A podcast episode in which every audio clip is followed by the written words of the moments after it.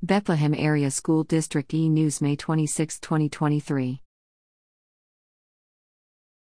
The BASD E News highlighted student this week is from Fountain Hill Elementary School, the staff member is from Spring Garden Elementary School, and the graduate is from the class of 2018 from Freedom High School.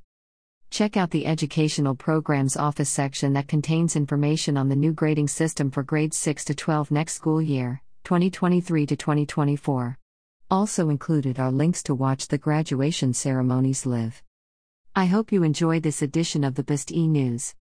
To see upcoming BASD and community events and free activities and sign ups, go directly to the BASD and community events. Click here. Information provided to TDL by Barbara Clymer, Communications Coordinator, Bethlehem Area School District, 1516 Sycamore Street. Bethlehem, Pennsylvania 18017.